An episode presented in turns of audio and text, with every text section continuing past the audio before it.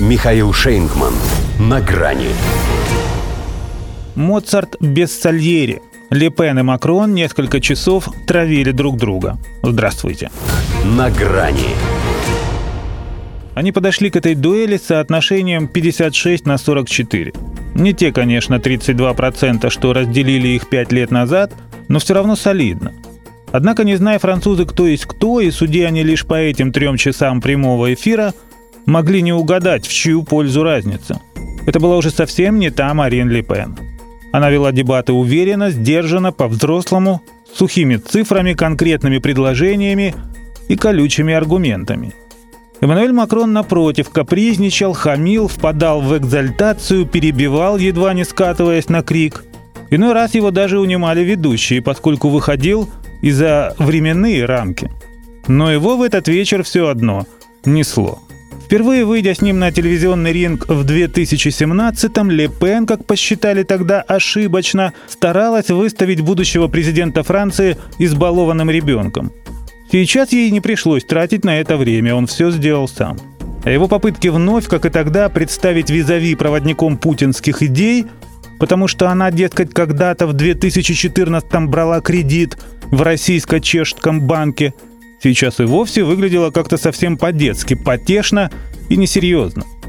Тем более, что это о его бестолковых телефонных домогательствах к Путину уже анекдоты ходят. Впрочем, на смех Макрона подняли не из-за этого.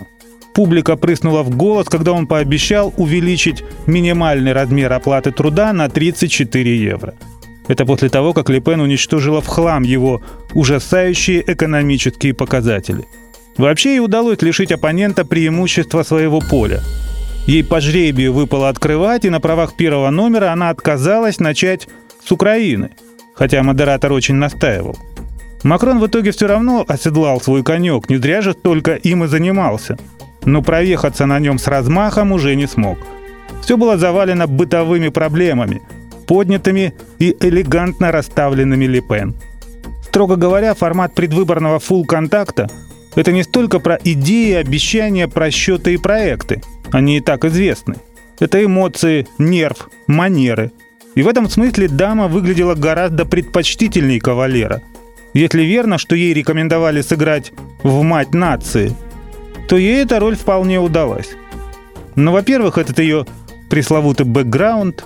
Во-вторых, почтенной мадам никак не пойдет платье революционной Марианны – а оно сейчас для Франции опять актуально. Да и грудь уже обнажил Эммануэль. Так что приз зрительских симпатий уходит в Елисейский дворец. Во всяком случае, так объявил сам Елисейский дворец.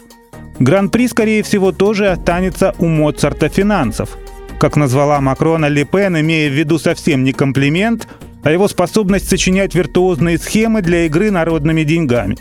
К его чести той же монетой он отвечать не стал – а может, дело и не в чести вовсе, а в суеверии.